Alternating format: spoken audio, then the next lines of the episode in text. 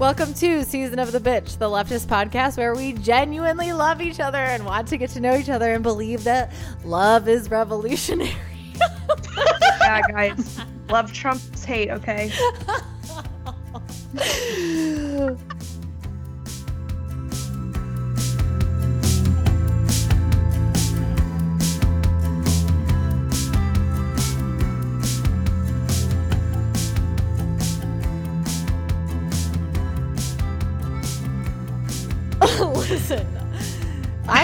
serious. so am I. Hey, all you need is love. Okay, no, but like seriously, is all you I don't need. mean like fucking love Nazis and whatever. I fuck that shit. I mean like, wow, the way that I feel about all my friends and all of you is like literally revolutionary, and everyone needs to know it. Wait, did you just say love Nazis? No, like, what the hell is a love I said not like love Nazis. Okay. Did that was that a clarification? I think she means we can't beat Nazism by loving Nazis. Thank you, thank you, thank you. Yes. I got you. Oh, don't love Nazis. Right. Yes. Yes. Yeah, I wouldn't. that air communication what we got going on here. All right, so today we have Laura. Walita. Kellen.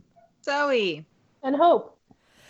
And today we are interviewing each other, which is already off to such a good start, very obviously. um, yeah, and so you'll get to learn our names and voices more properly and who it is you're spending time listening to. Laura, do you want to kick it off? Just like jump right in, ask Jump somebody a question. Right in.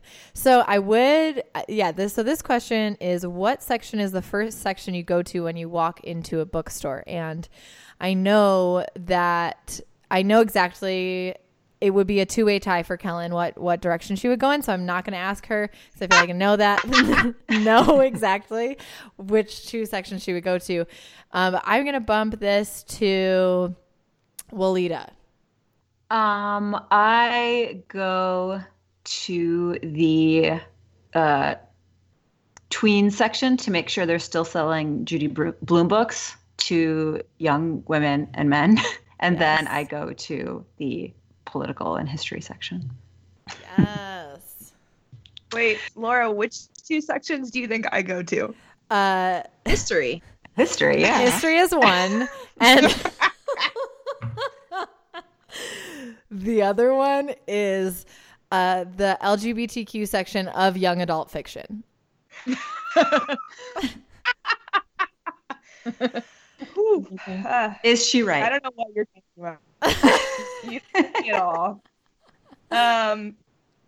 Okay. Wow. Okay. Um, I, I'm going to actually bump a question to um, Hope. If you didn't have to work, what would you spend your time doing?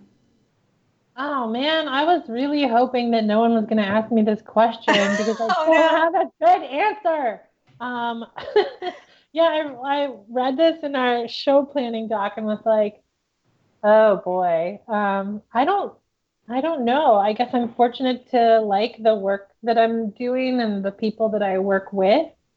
Um, if I didn't have to work, I'd like to say that I would do some kind of like noble thing, but honestly, I would probably just like alternate between traveling and laying around. Yeah, I feel like that would be most people's answer. I mean, I don't think so. This this question, actually, I'm curious as to what every how everyone would answer this question because this is like one of the things I daydream about when I think about like one day we'll have a 20 hour work week or whatever. I'm like, Yeah. what would I do with all of that freaking time? And it's mostly just like baking and cooking and doing stuff like that. Oh my gosh. Walita is an amazing cook. I just want to throw that out there. Um, this is a, a little story side note, but she, so there was Chicago DSA had a, um, a chili cook off, and Walita had never cooked chili before. and with her first attempt at cooking chili, just no chili cooking experience, she won by like 20 votes. It was amazing. And I had multiple servings of her chili which I don't even think was allowed because you're supposed to make sure everybody had enough to fairly judge. Wow, Hair. it was super That's how much spicy. I loved Willita's chili. It was like really hot. That's good on you for having so It- many. It was, oh, it was so good. It was so tender. Ugh. I, The, I mean, the down. parts, that this, the you know, the meat in the chili was tender. Not, I, I don't, you know what I mean. It was Yes. amazing. That's all I have to say about that. Well, thanks. I would eat Willita's chili. That's what I would do with my time. I would make Kellen chili. Perfect. I would just make it for Kellen. Um, yeah, I don't know. Kellen, what would you do if you had free time? um, right, right. Well, again, the chili thing. The chili thing. Um, I, I would like, I don't know. I think I would like really enjoy. I mean, I would definitely still, I would definitely still want to like read and think about history, but I also think I would really enjoy taking care of animals, but not in like a veterinary way. In like, like, not a sick ones. yeah, or like the sick ones where I don't have to like deal with blood and stuff. This is this is I just I want to like like like work in a cat cafe type thing. You, you know, where I like make sure they're all okay and like pet them and feed yeah, but not just cats, all sorts of cute animals. I think that that would be my thing is like hang out with like the wombats, you know? Like Aw. reintroducing them to the wild, like sit on the ground and let them like, you know, come snuggle me or whatever. Hell yeah. Yeah, what about uh what about you, Zoe? What would I do if I didn't have to work? Yeah. Um, my art. Nice. Uh, yeah, my art, uh, which is mostly photography when I have time to do that. Um, also, I have been pet sitting. I'm sitting a really cute dog named Karen this week. Um, so I do get some work out of playing with animals. Are we also, gonna if get- anyone has Are we cute gonna pets, get pics hire of? me. Uh, are we gonna get pics of Karen? Yeah, I'm go. Yeah, I'm starting tomorrow morning. You will be Cool. getting pics. She's Okay. really cute. Yeah, I don't know. And then yeah, like travel and just honestly do fucking nothing a lot. Yes. Yeah. Hell fucking yes. Watch TV. I don't know. It would be really hard, I think, to not feel a little bit guilty for me just about having so much free time because it's so ingrained in us to be productive and to make the most of your time that just existing would be its own challenge. Kind of like retirement. You know how people like go into retirement and have sometimes a hard time adjusting because capitalism is awful. Yeah, that's true. When I am off for like several days in a row, I just feel like yeah, guilty and anxious the whole time. Like I need to be doing something. So I don't know. I bet a lot of people feel that way. Yeah, Thanks, capitalism. yeah. Thanks. I'm ruined. So I think it's my turn to bump to someone. So I'm going to ask Laura, when did you realize liberal feminism was not your jam? Ooh. Okay, yes. And quickly, I just want to say that I would spend my time writing a fanfic of and Zoe. And Laura, no. I'm not, I'm not going to keep that in there. Okay, well, I I, just wanted to appreciate it, but freak you out. Okay. Yeah, put that out after. I'm so sorry. I'm so sorry. I just had to say it out loud. okay. I realized that liberal feminism. Don't ask me my celebrity crush. Okay. I realized I realized that liberal feminism wasn't for me.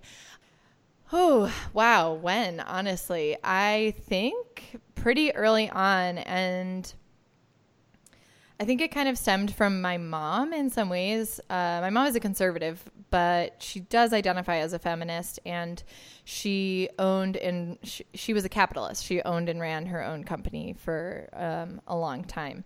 And so I had this very neoliberal feminism my whole life that was very much tied to making money, very much tied to um, your productivity, what you put out. And I think kind of being a theater kid and being like a nerdy person, but also learning from my mom and then seeing her judgment on me when I wasn't like following this uh, business path definitely made me like, well, what is your feminism? Um, and so then I just kind of like think that led into a lot of class consciousness from there and like having an older brother that was like a radical anarchist who like showed me Marx pretty pretty early on. Okay, uh I'm going to bump this. Bump it up to Walita. Do you collect anything? um yes, I do. I collect um God, this is really nerdy. I collect pens from airports from around the world that I buy either myself or friends bring back to me. And I have 200 or so of them um, my God. so far. So you're never out of pens. I don't let anyone use them. They are put away in a special box. oh my god. like and and they're really fun. Like some of them are like toy pens and like you know I have one from Australia where it's a little fighting kangaroo at the tip of it and it actually boxes. And oh, I have I have two kids in the house. So when they discovered this box of pens, which was only recently because it is hidden away, they immediately wanted to play with them and I had to tell them absolutely not. They look like toys, but these are my my pens. yeah. Amazing and super random. I love it. Pens. Um, if you follow me on Instagram, once in a while, I'll update my followers on how many I have, and you'll get to see some of them. Um, all right, it's my turn to ask a question. Let's see. Oh wow! Uh, The problem with the problem with asking one of you a question is I genuinely just want to know the answer from all of you, like what you would say to this. Um, so I'm gonna generalize this question too to everybody. Um, let's start with Zoe. Answer first. Um, when you have run into misogyny in your own life, as an organizer at work or with your family, that that you confronted directly, like when have you done that? Have you noticed that doing uh, the podcast has made a difference in your response at all? Okay. Wow. Got- I- we got serious, like that we were laughing, and now it's like, let's do this. Um, what uh what a complex answer. I think it's no secret that I am not a fan of men. Uh what do I do when I run into misogyny? It de- it definitely depends. I mean, there's a time and place uh for me to react the way I would like to react and there's a time and place for me to try to be more professional about things. Um when I act the way I, when I react the way I, I that is instinctual to me. Let's see. I went through a phase um, towards the end of college where when men were like creepy at parties, I put them in timeout. Yes. And it worked. Like I would be like, get in the corner and you can return when you can act appropriately to be at a party. And they would be so like afraid of me just being like, no, stand in the corner. That like they would. Amazing. Um, so that's one way. Also, I was a swim coach for a couple years. Um, and so it was a co-ed team, and sometimes they were all high schoolers, so the boys would like not want to be in a lane with the girls or be like just act a fool when like the girls were faster than them. And so for anything sexist that was said, I made them do push-ups. So, you know, just kind of just uh just trying to, you know, teach them. Yeah, But so like with a little bit of instilled fear. Yeah. Right. Right. For no, sure. sounds great, and it sounds like it worked. Laura, what Wait, about I, you? sorry, I have one more part. Oh, sorry. Go ahead. I forgot the original part of the story, which I told I've told you guys before, but not our listeners. Which is that in middle school I was bullied a lot because people thought I was like weird or whatever. Um, but I'm retroactively going to tackle all of those middle schoolers. thank you. but so I discovered the great like comeback, which was that if you just kicked a boy like really hard in the shins, um, they would be too embarrassed to tell on me, so I would never get in trouble for it, and they also would like never want to bully me again. So basically, I was just like beating up little boys. Hell yeah. Got it, is, that not is that, is that appropriate? Yeah, totally. I mean, it made them think twice. Little. It did. It Oh my worked. god. Yeah. If it works, I don't know what to tell you. It works. Um, yeah. I when when this happens to me, I'm just thinking of like this really recent time. I was walking down this street. This dude like um rolled down his window and started catcalling me, and I just turned to him and go, "Dad."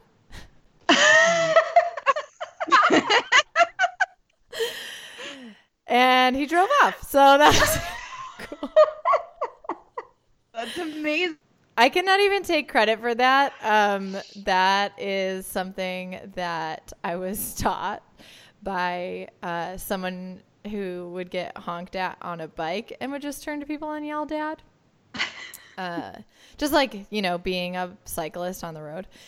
Anyhow, yeah. So that's one way. I think uh, doing the podcast has influenced my responses and things. Uh, in some ways, I feel really more equipped, especially in a, like a familial setting. Like, yeah, there's just a lot there. I'm not gonna get into it because I'm realizing more and more that pe people in my family listen to this podcast. Hey. Uh, so yeah, I just I feel more confident in responding to it in a in a way that feels good to me. I don't think that anything we can do can uh fully change a misogynist's mind because like what I they're they're poisoned. Um Right. but I feel at least that I can get to a place where I'm not walking away angry and feel like satisfied with myself, if that makes sense. Uh, Kellen, how about you? so I I guess the first time that I ever responded to misogyny um, that I am a is um, was as a child, and this what made me think of this was Zoe's amazing story about kicking boys in the shins. Um, when I was apparently uh, about two and a half, I, my family took me to a playground and older boys who were between the age three to four, older boys, um, and they told me I wasn't allowed to get on like the jungle gym section of the playground because I was a girl. And Boo. so my yeah, my response naturally was to do the like Power Ranger up sequence moves. Yes. Um I could not do them today, but as a 2-year-old, I think I had it as you know, you like move your arms around and you like bring them in front of your face or whatever and that's like the Power Rangers are telling their enemy like watch you better step the fuck back we're ready to roll um, Wait a minute. You were you were a toddler and you were doing this? yeah That is the cutest thing I've That ever heard so in my life. yeah. If I saw a toddler do that on a playground, I would just immediately start crying. I wouldn't be able to take the cuteness. it's, it's like one of my apart. mom's stories about me as like a little kid uh, uh, or i guess you know i was like two and a half or something but yeah yeah so i did the moves and the boys recognized my power anyway power rangers moves anymore. I think i take it on like a case by case basis. Um, but i found that like sometimes just being like incredibly frank with men when they do something that's inappropriate is like very disarming because they're not used to being like they're not used to women responding to them in like a measured way. yeah power rangers that's um that would be my suggestion it's the cutest thing I've ever heard. Um, hope what about you This is a interesting question to think about, um, which is conceited of me because it was my question. but, but question. Um, so I think uh, when I was much younger, my conception of misogyny and like anti-woman sentiments was much more sort of like uh, aggressive or on the surface, like almost kind of like a married with children esque. Like I just assumed that if somebody was being sexist, they would be saying to my face, like, you have to stay home and take care of the babies. Like it would be that blatant. That was kind of my idea of what that. I didn't have su- such a nuanced understanding of like systemic discrimination. And I've noticed that as I get more involved in activism and I learn more and I learn so much from all of you also that um it's it's much more I'm better equipped to talk with people who I think are really genuinely well intentioned, but um, the men in my life who just haven't thought about these things because they haven't had to. And uh, it's easier for me to not be as like angry or defensive, but to actually just like help them learn about it when they're willing to. So that's been a really big difference for me, and I think a positive one. Um, Walida, did you answer this yet? um, no, I was the original uh, question proposer. You answer the question. Boom. Oh, okay. Um, I actually probably my answer is very similar to yours, Hope. I, I it just depends on my mood and the day and who's saying it and what they're saying. Like sometimes I ignore it. Sometimes I don't even notice it. Sometimes I embarrass someone in front of everybody. And sometimes, I don't know, I correct them quietly. It just kind of depends. I've, uh, I don't know. I don't. I don't always feel like I'm in a pl- like I'm in a safe like place to like confront a man. So you know, it really depends on the situation. Um, but yeah, I you know, I can't. I like the. I can't really remember a specific time where I was so offended by something, um, and stayed quiet. You know, I either call them out directly or privately and tell them that what they said wasn't cool. Um, I find that people ge- generally are responsive to that kind of thing. Hell yeah. My answer was very, uh, yeah. This is like a slight tangent, but hearing Kellen's story made me think about what a strange kid that I was. And it's kind of like a miracle that I didn't have more people like make fun of me or bully me. I've been really super lucky in my life to kind of skate by, but I just remember that in like fourth grade, at like the peak of the OJ Simpson trial years for Halloween, I went as Judge Ito, which is like the fucking weirdest Halloween costume for like an eight year old. All my friends were like were like unicorns and princesses, and I wore like my mom's graduation robe and a huge gavel, and just Oh told people my I was Judge. Was it your idea? Is that what you told your Oh, mom? it was totally my idea. My parents were like, "This is a horrible idea. Kids are going to be mean to you," and I was like, "No, it's going to be amazing. You lack vision." Can I build on that? Hope the yeah, girl. I um just I was thinking about this the other day because I remembered I pulled from the depths of my brain my worst Halloween costume ever that I couldn't I didn't like bring up for a Halloween. I was like kicking my that I had the opportunity to do so. I feel like this is, is uh it's not confronting misogyny, but it's my way of as like a, a 12 year old, like a literal seventh grader confronting the uh the like war industrial complex my neighbors were like exclusively Republicans of like, you know, the like Romney, you know, Mormon, and a lot of them would not have that, but um, like the the sort of Bush fans. Anyway, as a seventh grader in 2000, the year 2000, Halloween, several days before the, or sorry, 2004, several days before the reelection of George Bush, I decided that I would go to my neighborhood block party wearing a George W. Bush mask and a polo shirt with a tie, polo shirt with a tie. So I didn't even know how to dress myself. Um, and a like a, a sticker that said Bush's scary vote for Kerry. And I was literally George oh for. Halloween Amazing. walking around my extremely conservative neighborhood, like basically being a parody of George Bush. And I like looked back on it and I was like, Mom, why did you like why did you let me do that? And she was like, I thought it was important for you to express yourself. Oh my god. I was like, yes. I guess, but like I mean that oh, stupid. Like that is just a dumb thing. To do. But I as like I like thought I was being so edgy and political. Um anyway, yeah, it is it is truly a wonder that more people also didn't bully me. But I, I think I was just too oblivious to like even fully pick up on the fact that what I was doing was weird. Anyway, I love it. Do we want to switch into questions from Twitter? yeah. Good with that. So, if you didn't catch on, we just did a bunch of random questions. Maybe we'll have time to do boop back up and do some of them again. But um, we also had asked y'all if you had questions for us from Twitter. So we got some questions from Twitter.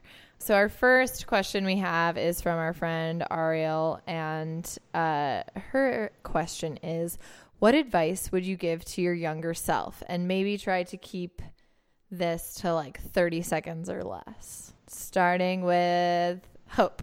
I don't know if any of you have ever read The Four Agreements, but it's one of my favorite books. And there's one of the agreements is just to take nothing personally. And I wish that I could tell like my five year old self that and could have just internalized that at a younger age. Because if you stop thinking other people's shit is about you, life is so much better. Yes. Uh, next, Walida.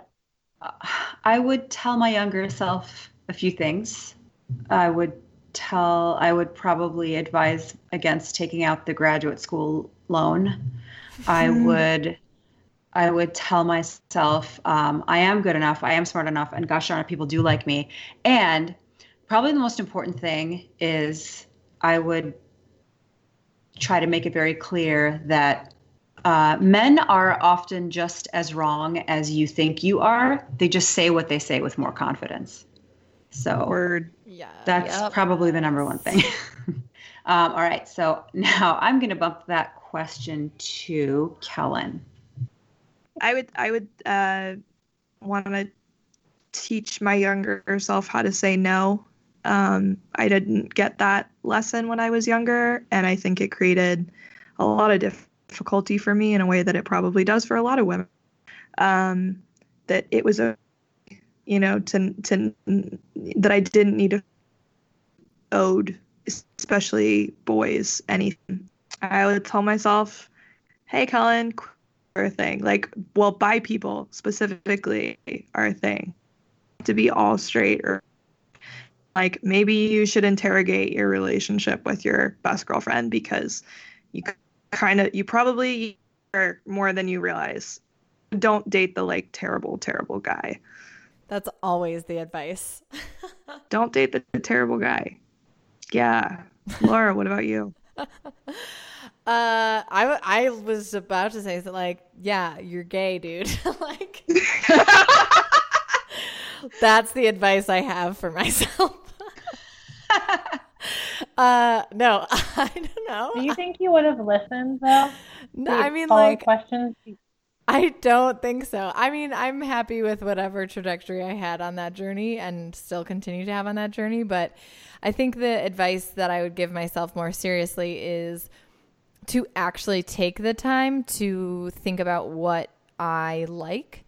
Because I think in a lot of ways, that's where, at least for me, repressed sexuality comes from is like devoting so much of my energy into caring about other people and other people's wants and other people's interests that I didn't have enough tools or enough people telling me to prioritize myself.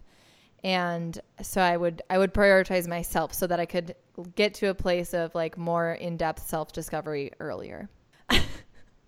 All good advice. We should all take this advice for all of our younger selves. And for all of our present selves, I'm still like I feel like peeling back these layers of Catholicism and bullshit. Um, yeah, I hear you. it's mostly Catholicism So though. Uh, who hasn't asked, answered? Who has not Zoe? answered? Zoe. Zoe? Yes. As I mentioned, I was a bullied child at like when I was probably middle school, I was very tomboyish and then that turned into as I was like going through puberty and becoming more feminine, also became like a goth girl. Um Nice. and yeah, and then through high school like I always wanted to go to art school, but I was deterred from doing it for, by a lot of people um because it wasn't like a normal path. And then I ended up going to art school, but it took longer to get there because I kept trying to go along a more normal path that wasn't working for me. And what I would tell my younger self is to spend less time trying to conform or trying to please people that wanted me to conform and accepting myself sooner. Oh my god. it's Word. such good advice. I that one I did think about earlier because I was like, wow, what a question. well, thanks, Ari. Well, I often think about like, oh, would my like younger self be proud of me? I think the answer is yes, but that's something that I like to think about. Yes, hell fucking yeah, she would be. She would be like, "Fuck yeah, you're doing all this cool shit. all right, next question. At Flowers and Filth uh, said, I'd like to know if any of you struggle to feel, quote, smart. I feel like everyone always knows so much more than me. How do you deal with it if it is an issue? Yes. yes. Well, um, I'd actually kind of like to s- speak a little bit too about feeling smart and knowing things because they're two different things, right? You can be smart but just not have experience. And so you just don't know as much stuff as people around you. It doesn't mean you're dumb. It it just means you just don't know those things yet. Right? So like feeling smart you know, I don't know many people that aren't smart. Most people are smart and capable of learning things. Um, I do. I did struggle. I'm a little older than all you guys, so I've kind of gone through a lot of these things and come out the other end uh, jagged and, you know, like calloused and angry. So like, the, you know, not knowing something uh, is fine because you, you're no one's born knowing these things. Everybody at some point didn't know these things, and they had to ask the questions, and they had to like read a book on it or read an article on it, and or have someone explain it to them. Um, so, I urge you at Flowers and Filth uh, to not feel that way, and if there's something you don't know, ask ask them to explain what it is because it's it leads to a great conversation, and that's how you learn things. I would like to uplift that real quick. Um, when I lived in Ithaca, I went to Ithaca College, uh, not Cornell. I went there for one of my years of college. Oh my God. We'll talk, we'll loop back to that. We'll loop back Okay, to that. Okay. cool. So, Sorry to interrupt. no, no, sorry. Um, I was in a band with people who went to Cornell, and when I would have meals with them and things like that, I always felt like so self conscious, like I was the one that wasn't at the Ivy League school, blah blah blah. Um, but yeah, I cannot say enough that the more that I have learned and educated myself and like gone into like higher education and, and whatever, been on this journey for a long time. I think the thing that is so crucial to me in that journey and kind of being on a further along part than I was earlier and like obviously continuing to learn all the time is that everyone is on that journey and no one just arrived at that place. You don't just like Right. born into knowledge. Everyone worked at it. And Yes. so asking the question and and putting out like hey, I don't want to know this. First of all, you're if if you are if you are a man or not, I don't know. Like I think it could I think it could fight against toxic masculinity regardless of gender because I think because of toxic toxic masculinity, we are afraid to not know things. But I think there's something so incredibly human and beautiful about being curious and like people do admire that and people respect that and I think that that is one of the more beautiful parts of learning is just being curious and not pretending to have all the answers. Yeah. You also learn a lot that way, like a lot. Once you shed that, you know, imposter syndrome feeling. Yeah. And to add on to what both of you said, I found it really helpful to one, not be afraid to just say, I don't know something. I think a lot of times people get into trouble because they're afraid to just say, like, oh, I don't know, I don't know that. Like, I'll look into it or I'll find somebody to teach me about that.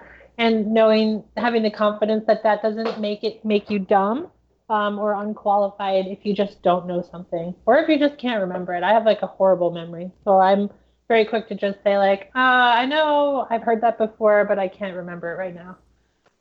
Um, so that's been really helpful. And then also um, giving yourself and other people the permission to get it wrong before they get it right is really huge because that's how a lot of learning happens. Um, I think especially with like the, the culture of social media, there's so much pressure for like the takes to be really spicy and like really on point and like just blast people who with bad opinions.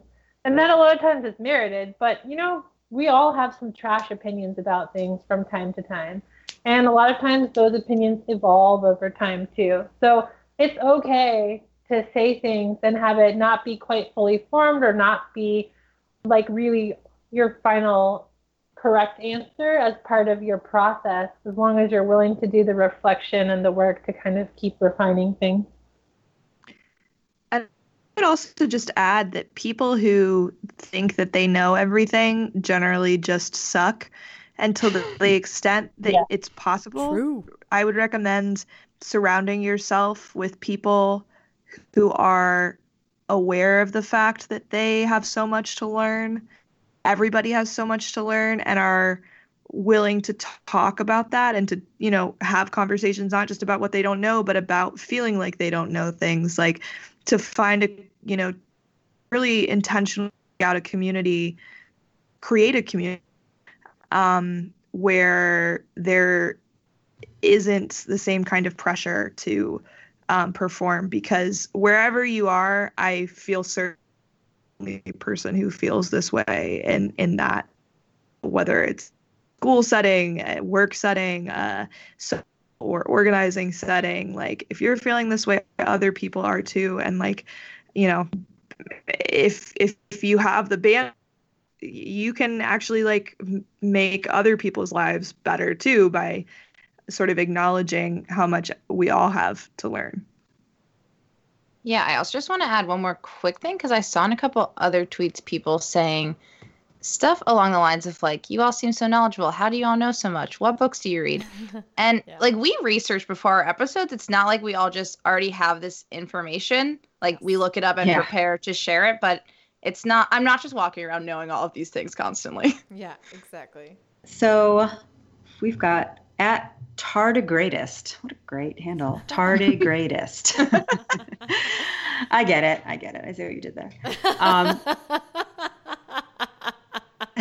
Tardigradest asks, How did you figure out what to do for money ooh, that may or may not have allowed you to feel like you were doing something vaguely in line with socialist feminist values? Sincerely, an ecology major who was very confused about what to do after graduation in order to feel morally okay. Aw. First of all, I really like the assumption here that we have all unlocked the magic formula to have found something that is in line with social feminist values to make money. Um, no, we yeah, no. We'd be screaming it from the rooftops. Yeah, the vote of confidence. That is extremely hard to do. Um, and I just think, you know, there is no ethical consumption under capitalism. There we exist in a capitalist economy and that for work that don't totally satisfy all of the things we would like for them to do but ideally you find something that either gives you the money or the time or the flexibility to still do organizing to still do other things that have value that aren't necessarily your job at least that's my answer i haven't really i bring socialist feminism to to work with me and it informs how i work but it doesn't necessarily inform the work that i do I I would add think, you know, I know that people hate I'm going to use it anyway. I think that there's a certain privilege in being work that feels totally compatible with your values. I mean, there are choices that we all make um, for sure. And there are, you know, like if you are I don't know, like an assassin for the American government, you know, execute socialist revolutionaries in Latin America, then yeah, maybe you're betraying. Like that, that that's a choice maybe you don't make. But like for me, I'm a grad student, and like I make terrible money, and I, um, you know, was pretty adamant when I started that like I wanted to take care of myself and I don't know that my family was ever all right, Kellen, we're gonna throw money at you. But I also that like worse worse. I mean if bottom really fell out, if I got hit by a car and wound up with tens of thousands of dollars that like I had a family that had the money to take care of me. Um, and there are things that you cannot do if you don't have that knowledge or if you're, you're risk averse, I guess. Um, I know, don't know that I will to do the comfortably do you know, in terms of peace of mind. Um, you know, live, uh, make as little money being a grad student. Didn't have the comfort of like, you know, family right now. But if something went wrong, that would be an option for me. Um, and so I think that a lot of the value is paid really, you know, the system that we're functioning on. And if you can't afford to take shit pay, like, that's not a comment on you and your, you know, adherence to socialist values. Like that's a comment reality of the world that we're living in. And like capitalism, people to make real, like decisions and and to do things that they would they don't want to do which is why we ask each other the question of like if you didn't have to work what would you be doing awesome I feel like let's just move right along here to the question that I posed on Twitter. Oh, spoiler alert.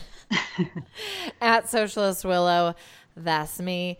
My question is for Zoe and Walida. How has it been uh, being brought into the season of the bitch fold later? Okay, good question, Laura. Thanks thanks for asking.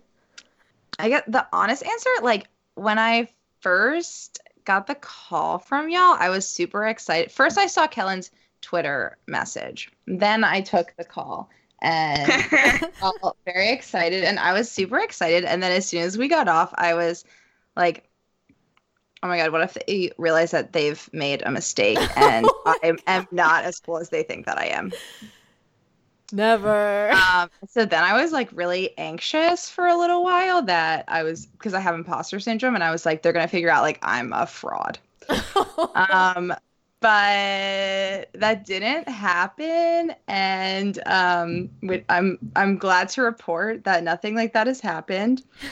Um, and I mean, no, it's been really fun. Uh, yeah, I enjoy it a lot. It's I our conversation is very supportive and gets me through a lot of the days. And also, we have a good time recording, and I look forward to that as well. yeah. Yay! Yeah. I was gonna like make a joke and fake break up with you now. Like, Oh no! oh, glad you mentioned that because you know, not you, us. Um, but we just need some space. And like, I couldn't even do that because it would break my heart. So I was like, oh, okay, good. I wanted to make the joke, and I was like, I can't. I love you too much. Oh, yay! I love you too. Amazing. Walida, what about you?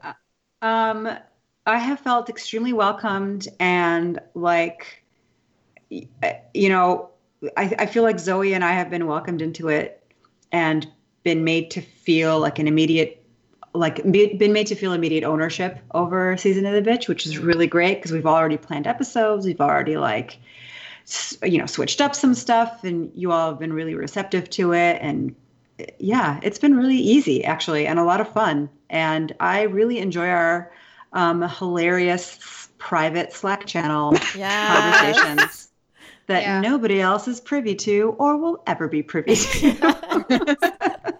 Yeah, I, I second what best. Walida said. Yeah. so thanks everyone. You everyone. guys have made a lot of like I mean we're already we're already better for having you on, but I got to say one of the most um, rewarding and um, immediate changes that occurred when we um, when you guys joined us was that we now have a Slack channel entitled Revenge. Um, Romance and Uh, revenge. If you if y'all didn't catch that. Sorry, go ahead, Kellen. Oh no, that's it. It was just great. I mean, there's a lot of really great things, but that like Zoe and Walida have brought. Uh, but I just that was that was But uh, I an brought the early. revenge part. Yes. oh, amazing. True. Zoe, do you want to ask your awesome question? Um, yes, I do. Um, so well, I mean, it was just posed on Twitter by this like amazing person named at Zoe uh Nasif, I think. Like I don't know how to pronounce it. Mm-hmm. mm-hmm. Um, but anyway, she wanted to know what all of your favorite types of cheese are. Oh my god. I like live for people asking me this question. I know. I know. Me too. Laura, why don't you start? okay, all right. Twist my arm. Uh, okay, well, first I'm just gonna start this off with uh, a little softball here, aka a soft cheese. Okay, we're talking Chev. Oh boy. like you can do so much shit with Chev. Like let's just, uh, like dill Chev, Mm. scallions. I don't oh, know. Sky's the limit. Honestly, who doesn't love a good Chev? And if if any of you are like lactose intolerant, Chev is good because it's goat cheese, so it doesn't have the same amount of lactose. You can just gobble it on down. And then besides that, I would say a sharp cheddar, like extra sharp, like Vermont extra sharp. Yeah. A white or an orange cheddar? Ooh, great and important question. And I'm going to say white. Okay. Also, I just want to interject in me asking this question that as a child I would keep if there was dinner with like like the powdered cheese or like any kind of cheese, I kept it in front of my seat and I called myself the cheese boss and people had to ask me if I would pass them the cheese. Otherwise it was mine. Yes. So I just wanted that back. and so now we will call you the cheese boss. Yes. Yes. Cheese boss. I, I Thank love you. it. Though I think Hope might have more cheese expertise than I do. I've heard. I do. I spent like five years of my life working as a cheesemonger, which Oh, nice. is a really fun thing to do. And uh, it's very hard to pick favorite cheeses. this is a real tough question. Hard hitting journalism here. Twitter user Zonasif. um, but uh, so I Using will. my degree. long time listener, say- long time host, first time Twitter submitter at Zona Steve. Uh, so my favorite cheese right now, and like in this moment right now, is actually made in Wisconsin, and it's called Rush Creek Reserve, and it only comes out once a year, and it's this like small, like stinky, runny, glorious little round cheese, and you cut the top off, and then it almost is like melty cheese at room temperature because it's so runny, and then you just like dip bread in it, and it's so good. Sounds amazing. Um, also, my second favorite one because I like puns is a sheep's milk cheese called Ewephoria. Kind of like a sheep. Ooh. Oh my god, yes. And I promised um, Zoe that at the next live show I would do like a cheese and wine pairing class for all of us. Oh my god. Yay. Speaking of which, you should you should uh, support us on Patreon so you can help us get to our next live show on the West Coast. That was a flawless transition. Thank you. Maybe we could Um, get some cheese sponsorship out of this question. Ooh, I think cheese should definitely sponsor us. Yes. As like a as an industry. Big cheese. Yeah. Big cheese. Kellen, what's your favorite type of cheese? Burrata. Next question. Ooh. Yes, hell yes, burrata. Yeah. How do you like it, Kellen? What do you put on it? Anything. What was burrata? I also love like baked brie. Mm. Yes, When with like I- a like a jam, a fruit preserve. Yeah, A Yeah. fruit that sounds great to me.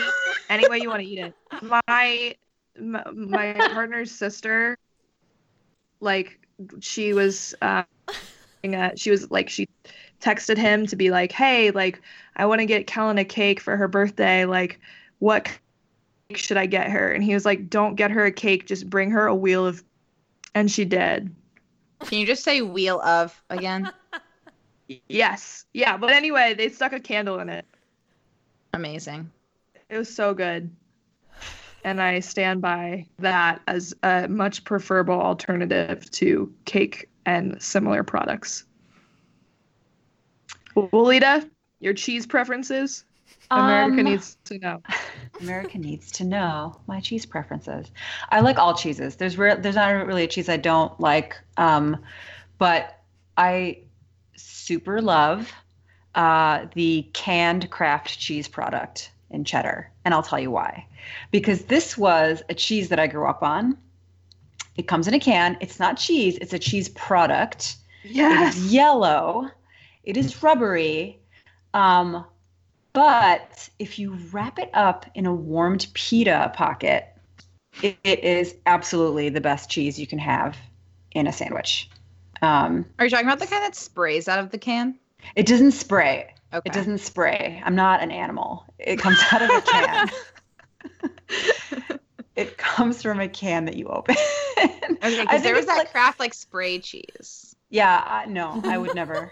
Okay. I would never. Well, yeah. your favorite cheese, and that's fine. Yeah, it's a canned cheese. I, I genuinely think everybody should try it, and you'll will know what I'm talking about. It's super super good, and it's you know it's in a can. I not can't expensive. breathe.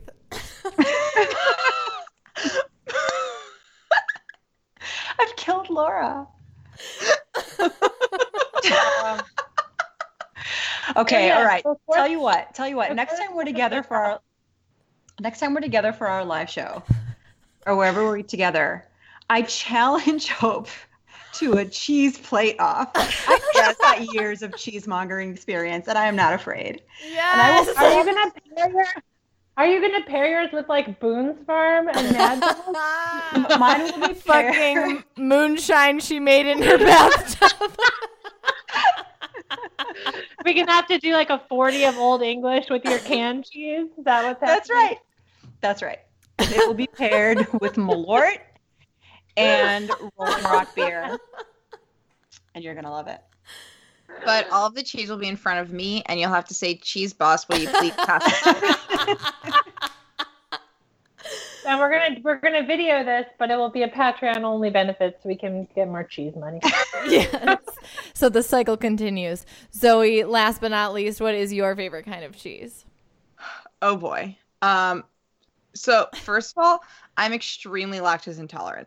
Um, but cheese is the one lactose product I will eat because I'm addicted. Um, what are my favorite kinds? I'm overwhelmed. I I've never met a cheese I didn't like. Besides, no, this would be a better, a shorter list. The one cheese I've ever not liked, I bought in a grocery store in Europe, and I didn't know what kind it was because I couldn't read uh, Danish, and it was kind of just a block of plastic. And then I tried to make a grilled cheese with it, and it just tasted like melted plastic. Oh. Um, I'm still confused about what it was, but it was. Was it cheese brown? no, it was like, a, mm, it was like off white, but it was extremely plasticky. Gross. Yeah, I know they make some cheeses that are just whey. Like there's one called Gjetost and something else um, in Europe, and like they they are like plastic cheeses. Oh my god, might- I actually just lied to all of you and forgot what my real favorite cheese was. Just What because of what you just it. said. It's halloumi. Ooh, Oh, that's a good one. yeah. Fucking fried fal- halloumi? Are you serious? Mm. Laura, you also said the dill chev. I'm really into dill Havarti cheese, Oh yeah. Mm. and I'll eat any cheese. I don't Havarti wanna- are I don't you? even hurt cheese's feelings by choosing. How? What'd you say? Laura, what? I think Laura's can't. I think Laura can't breathe right now. Laura, what? Did She needs a second. she made a Havarti pun, I think. I She really did. tried to. it was so bad. What was it? I just said, Havarti are you? That's not even a joke. It's not okay. It's not okay. I'm so sorry. yes. You know what, Laura? I can't even deal with you. yes. Yes. Yes. Oh man. I love it. I love all the dad puns. You too. Oh my goodness. Also, Um, fuck that. They should be mom puns. Reclaiming it. Boom. Feminism. Wait, do you know what makes a dad joke a dad joke? It's a, What? do you know? It's a parent. Oh. Oh. That was Oh. painful. Oh. So, my dear friend Emrys uh, added us for our last question. They are amazing. They're a writer. They're going to hopefully come on and be a guest sometime. Um, they're just amazing. So, they ask, always on my mind, how do you all take care of yourselves and each other while living in this trash fire hellscape overseen by 11 cis men who like to cause pain? What brings you fierce joy and resilience? Who are the 11 men? I was wondering that too. Like which which ones? I think the Supreme Court justices that are men, plus the president, vice president, and speaker, maybe. Uh, I'm just don't thinking the 11 CEOs that like have all of the wealth. There's just like a lot of men causing me pain, you know? You know what? Yeah, it could be any. I think it means literally any eleven men that you know. Yeah, sure. Exactly. just choose the 11 worst ones to you. Yes. How are you, how are you dealing? yes. exactly. Exactly eleven men. I realized I said she when I should have said they. It's okay. I'm sorry. Um, who wants to answer that one? I can. I can start us off. Yes. Uh, I actually get a version of this question often because I have a lot of liberal friends who got super, super, super depressed after the elections um, two years ago. Mm-hmm.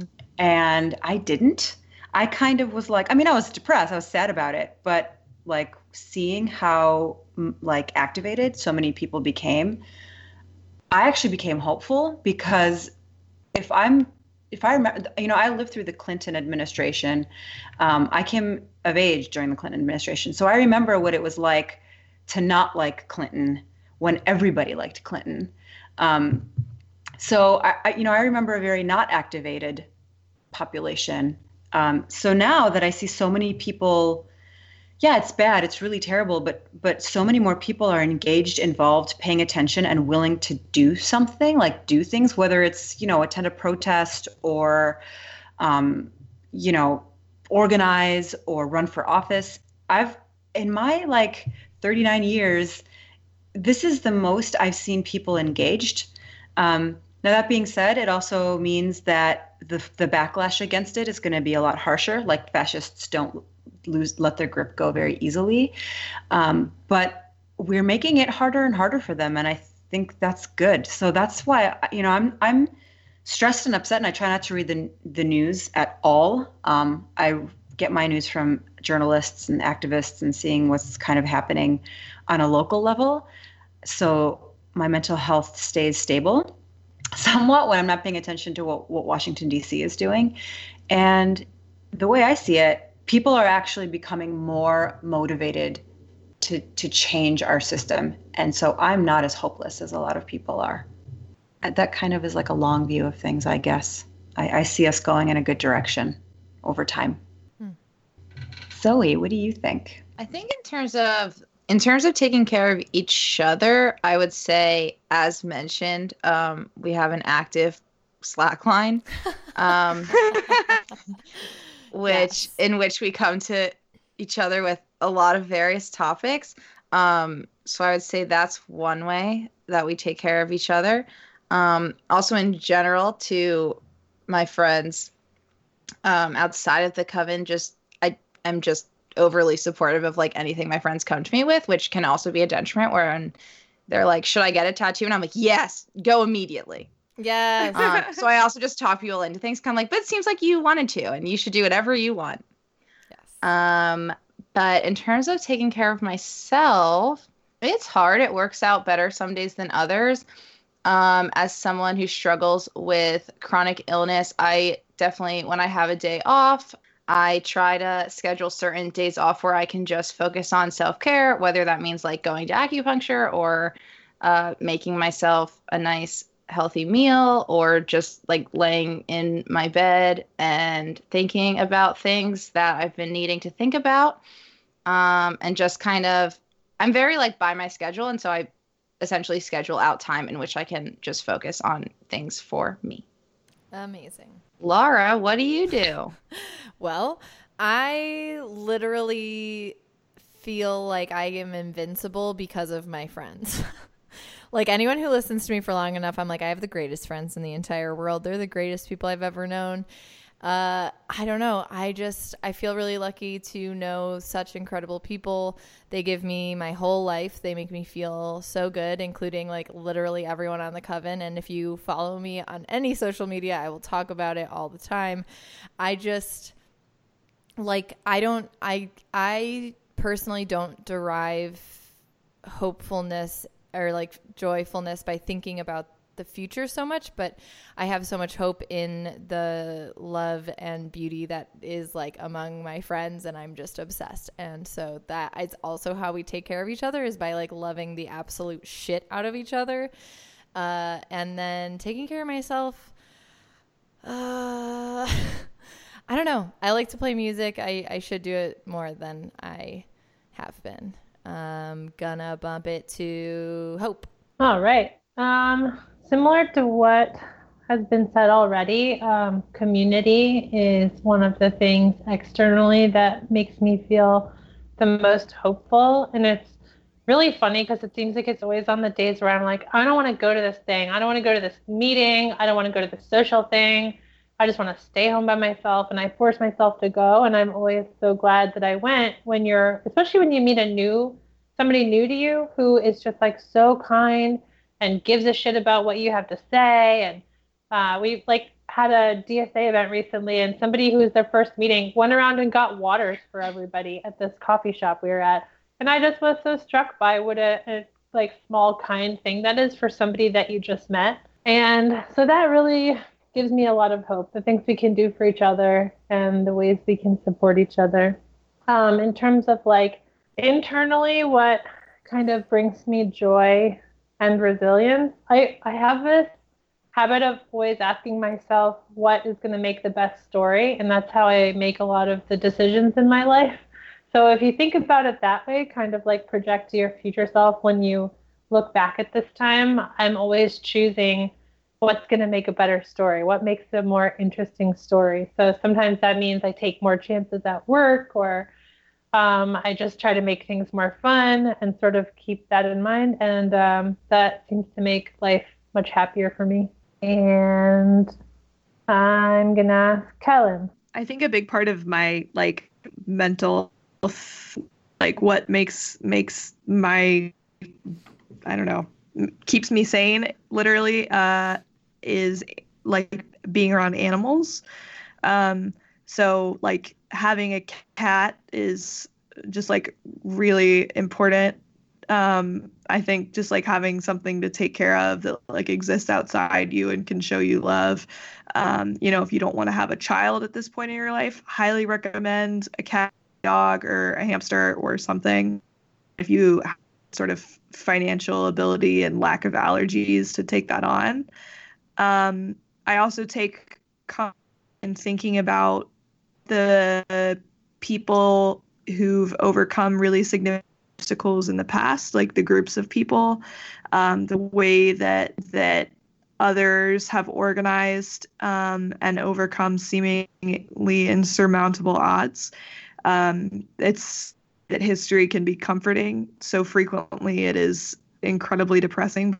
These really um, beautiful light spot if you're looking in the right places. And I have a hard time being hopeful about the future too.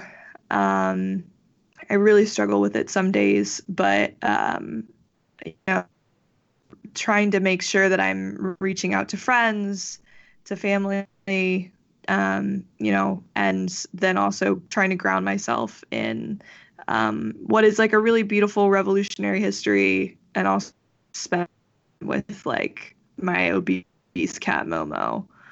That's what what makes love. it work. Love you, Momo.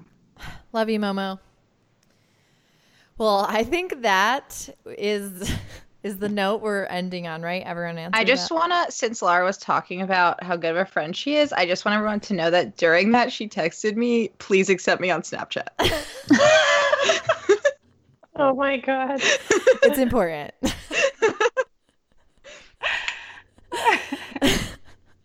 Calling me out. I love it. I was I had to pause myself immediately because I started cracking up. yeah. I I have a problem and it is needing to be in touch with all of my friends even while I'm talking to them literally at that moment on the phone. It's very endearing. But did you mean like accept your Snapchat request or yes. like accept you like accept your weirdness on Snapchat? Oh no, that that ship has sailed for any of the coven members. Like Lindsay's still on it. Like mm, Snapchat. Snapchats can get weird. I think one time Ambria was like, "Yeah, I woke up and there were 30 Snapchats from you." what was going on? I was like, "Yep, that's that's just it's the whole me. It's the it's the Okay, so just as always, you can find us on Twitter, Instagram, and Facebook at Season of the Bee. We're also on um, you know, iTunes and SoundCloud, and you can buy merch at seasonofthebee.com. Send us your music, seasonofthebee at gmail.com. Uh, just send us your money that's great on Patreon. We really appreciate it. Uh, and we're working on upping our Patreon game too, so that y'all can get get some stuff. Yeah, we're gonna get freaky. If you're a member of the Cheese Lobby looking to sponsor us, please reach out. Our uh, DMs are open for inquiry. If you or someone you know works for Big Cheese, we are interested. I mean, someone I know works for Big Cheese. It's the cheese boss. oh, Zoe, get in the DMs. Uh, All right. I love you all. This is ridiculous. I hope that everyone loves this as much as they should because this is fucking pure gold. okay. Love you guys. Everyone off of the phone? What is happening? No, we're here. okay. Oh, we're no. here. It was. We're here. We're here. Creating space for laughter, that's all. Yes. Yeah. Fuck off. Y'all close it out. Y'all do it. I did. Do we have anything else we need to say besides contact us if you're in the cheese lobby? No, I think we just all have to say we love cheese now. We love cheese. Bye, we love cheese. We love cheese. Bye. Uh. Bye.